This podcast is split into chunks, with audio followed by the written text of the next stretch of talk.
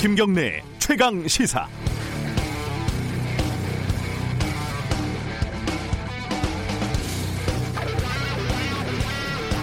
스웨덴 가구 업체 이케아가 아, 미국에서 서랍장에 깔려 숨진 아이 부모에게 4,600만 달러, 우리 돈으로 500억 원이 넘는 보상금을 지급하기로 했다는 외신 들으셨을 겁니다. 그런데요, 만약에 똑같은 사고가 한국에서 발생했다면 어떤 일이 벌어졌을까 상상을 한번 해볼까요? 부모가 먼저 합당한 조사, 기업의 책임, 그리고 리콜과 같은 사후적인 조치 등을 요구를 하겠죠. 그런데 기업은 귓등으로도 안 들을 겁니다. 왜냐면요. 한국에서는 그래도 되니까요. 분노한 부모가 기업을 방문해서 거칠게 항의라도 하면 기업은 black consumer 취급을 하며 경찰을 불러 끌어내고 업무방해로 고소할지도 모릅니다. 손해배상 소송이 제기되면 기업은 김현장 같은 큰 로펌을 동원해서 안전 규정이 없어서 법적으로는 아무 문제가 없다는 변론을 펼치겠죠. 다만 언론에 보도가 되고 여론이 좋아지지 않으면 그 과정에서 합의를 하겠는데 그 합의금은 10억 원을 넘지 않을 것이라는데 500원과 제 손목을 걸겠습니다. 왜냐면요. 한국에서는 그래도 되니까요. 실제로 1000명이 넘게 사망한 가습기 살균제 참사를 만든 기업은 여전히 사람들의 건강한 삶을 위해 제품을 만들고 있다. 이런 홍보를 하면서 아무런 문제 없이 운영이 되고 있습니다. 어, 그 기업 중에 하나인 옥시가 공개한 아동 사망자 보상금은 최대 10억 원이었습니다. 이케아는 도덕적인 기업이라서 사고 피해자에게 500억 원을 주는 걸까요? 그럴 리가요. 이케아는 해당 서랍장을 리콜할 때 한국을 포함하지 않았었습니다. 왜냐하면요, 한국은 징벌적 손해배상 제도도 없고 제조물에 대한 기업의 법적 책임도 상대적으로 느슨하니까요. 다시 말해서 한국에서는 그래도 되니까요. 1월 8일 수요일 김경래 최강 시사 시작합니다.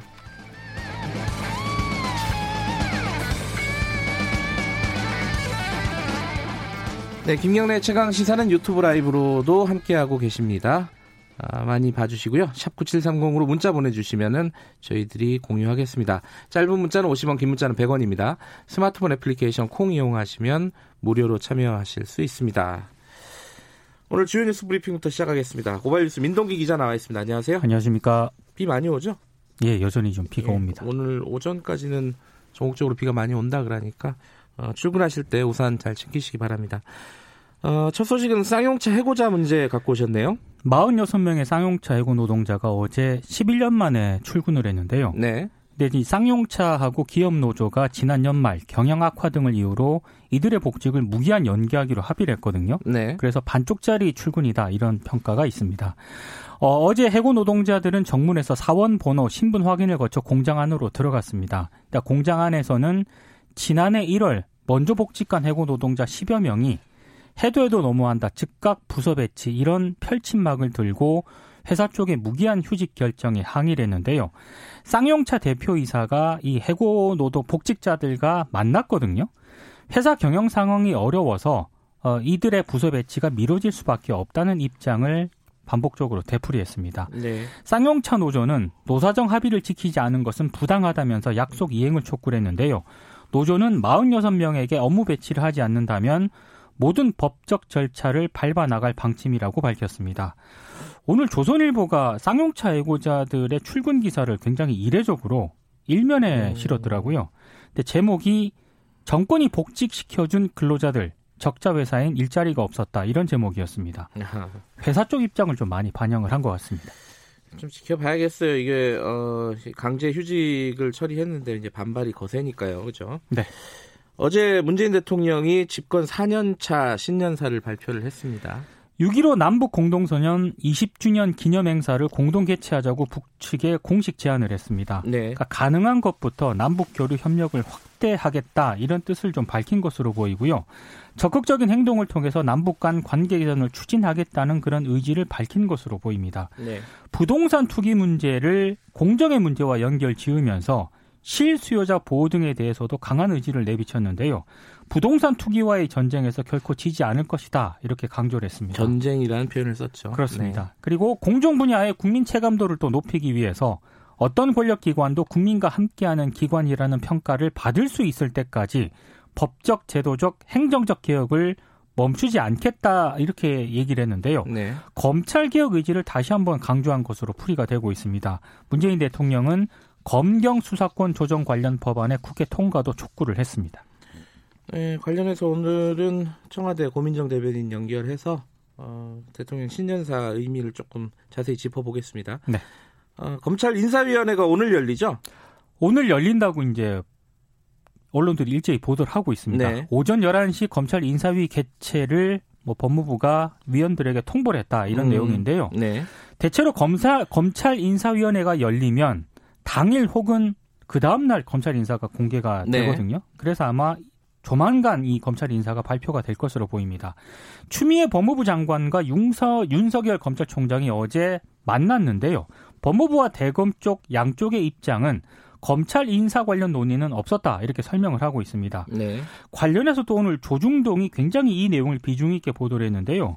동아일보는 오늘 인사위 직전에 윤석열 총장에게 인사안이 전달될 예정이고 검찰의 강한 반발이 예상된다고 보도를 했고 조선일보는 인사위를 전후해서 추미애 장관이 윤석열 총장을 만나는 모양새를 갖춘 다음에 네. 인사 발표를 밀어붙일 것이다 이렇게 보도를 하고 있습니다. 어, 오늘 좀 지켜보면 알겠죠. 이게 또 이 언론이 예측하는 일부 언론들이 예측하는 것과 다르게 굉장히 부드럽게 진행이 될 수도 있어요. 부드럽게 진행이 예. 될 수도 있고 소폭으로 또 인사가 날 수도 예, 있습니다. 어떻게 모릅니다. 아직은 모르는 상황이고 네. 어, 오늘 고민정 대변인한테 물어보면 알려줄라나. 자, 정세균 총리 후보자 인사청문회가 어제 첫날 열렸고 오늘도 계속되는 거죠? 그렇습니다. 예. 21대 총선이 끝난 뒤에 여러 정당이 함께 참여할 수 있는 협치 내각 구성을 대통령에게 적극 건의드릴 생각을 가지고 있다. 이런 입장을 밝혔습니다. 여야 대치 구도를 해소하기 위해서 협치 내각 구상을 밝힌 것으로 보이고요. 네. 분권형 개헌을, 개헌을 또 주장하기도 했는데요. 의원 내각제는 현실성이 떨어지고 분권형 대통령제를 선호한다. 이렇게 네. 이렇게 얘기를 하면서 입법, 행정, 사법권의 분권 그리고 중앙정부와 지방정부 간의 분권이 이루어지지 않고서는 대한민국의 미래가 없다 이런 점을 강조를 했습니다. 야당은 어제 뭐 정세균 후보자의 재산 문제를 집중 뭐 공격을 하기도 했는데요. 네. 사실 관심은 총리 임명 절차의 순항 여부입니다. 음흠. 총리 같은 경우에는 국회 인준 동의 없이는 임명할 수가 없거든요. 네. 지금 자유한국당 같은 경우에는 본회의 인준 투표 일정을 합의해 주지 않으면 인준 정국이 장기화될 수밖에 없는 그런 상황인데요. 자유한국당이 이렇게 순조롭게 합의를 해줄 것인가? 만약에 이게 장기화가 되면은 또 문희상 국회의장이 인준 동의안을 본회의에 직권 상정해야 되는 그런 상황이 올 수도 있거든요. 네. 또 이렇게 되면은 여야가 또 갈등 국면으로 갈 수밖에 없습니다. 부드럽게 가지 않는다는데 어, 500원을 걸렸습니다. 오늘 도합 천 원을 거셨습니다 지금. 어제 KBS가 어, 해리스 미 대사를 단독 인터뷰를 했는데 몇 가지 좀 의미 있는 발언들이 있었습니다. 네, 한국군의 호르무즈 해협 파병을 희망한다는 뜻을 밝혔습니다. 한국도 중동에서 많은 에너지 자원을 얻고 있다면서 한국이 그곳에 병력을 보내길 희망한다 네. 이렇게 얘기를 했는데요. 언론 인터뷰긴 한데요.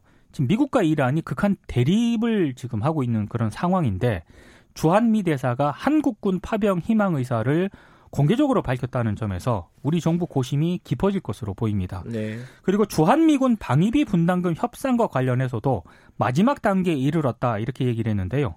다음 주에 열릴 협상 결과를 지켜봐야겠지만 낙관적으로 본다 이런 얘기를 했습니다. 6차 방위비 회의가 다음 주 초 워싱턴에서 열릴 예정입니다.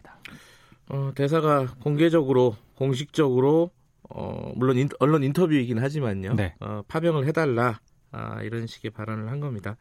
진짜 고민이 많겠습니다. 지금 뭐 이러기도 힘들고 저러기도 힘든 상황인데 그렇습니다. 어, 이제 조금 더 상황을 지켜보면서 결정을 내려야겠죠. 네. 예. 어제 헌- 헌법재판소에서 태극기 어, 국기 모독죄가 합헌이라는 결론을 내렸습니다. 근데 이게 좀 여러 가지로 어, 뭐랄까요 숫자를 보면은 다르게 해석할 여지도 좀 있어요. 좀 자세히 좀 설명해 주세요.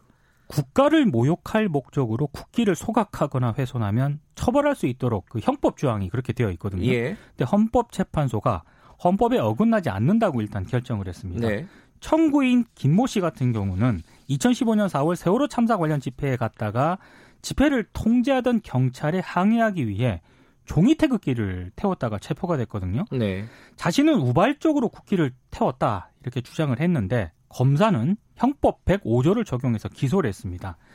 1심 재판부는 모욕의 목적이 있었다고 인정하기 어렵다면서 무죄를 선고했고요. 네. 현재 항소심이 진행 중인데 재판관 4명은 합헌으로 판단을 했습니다. 4명. 반면에 재판관 네. 3명은 표현의 자유를 침해해서 이건 위헌이다 이렇게 판단을 했고요. 네. 2명은 공용기가 아닌 국기 훼손 행위를 처벌하는 것은 위헌이라면서 일부 이제 위헌 의견을 냈는데 위헌 정족수가 6명이거든요. 네. 그래서 이제 여기에 미달했기 때문에 합헌이라고 결정을 했는데 이건 해석하기에 따라서 다르게 해석이 가능한 그런 예, 대목입니다. 그 위헌 일부 위헌까지 포함하면은 위헌 의견이 더 많은 거예요, 사실 그렇습니다. 5대 4로. 예. 하지만 어, 정족수를 못 채워서 합헌 결정이 내려진 건데 이거는 뭐 앞으로도 한두 번 더 시간을 보고 결정이 다른 결정이 내려질 수 있는 부분이기도 그렇습니다. 합니다. 어, 마지막 소식 전해 주시죠. 노무현 재단 유시민 이사장이 진중권 전 동양대 교수를 향해서 조국 사태에 대한 견해가 갈라졌다면서 이별에도 기술이 필요하다. 최대한 존중하며 작별하는 게 좋겠다. 어제 이제 유시민의 알릴레오 방송에서 이같이 얘기를 했는데요. 네. 어, 정의당 창단 멤버 아닙니까 두 사람이? 그렇죠. 예, 네. 노유진의 정치 카페 팟캐스트를 진행할 정도로 가까웠는데 최근 최근에 이제 조국 사태를 놓고 극심한 견해차를 보이다가 결국에는 유시민 이사장이 정치적 결별을 선언한 것으로 해석이 되고 있습니다. 아, 두분 다이 어, 사태에 대해서 너무 에너지를 많이 쓰는 것 같다라는 생각도 좀 듭니다. 그렇습니다. 자, 고발뉴스 민동기 기자였습니다. 감기가 아직 덜 나으신 것 같아요? 마른 기침이 좀 남아 있습니다. 빨리 나으시고요. 고맙습니다. 고맙습니다. 김경래 최강 시사 듣고 계신 지금 시각은 7시 36분입니다.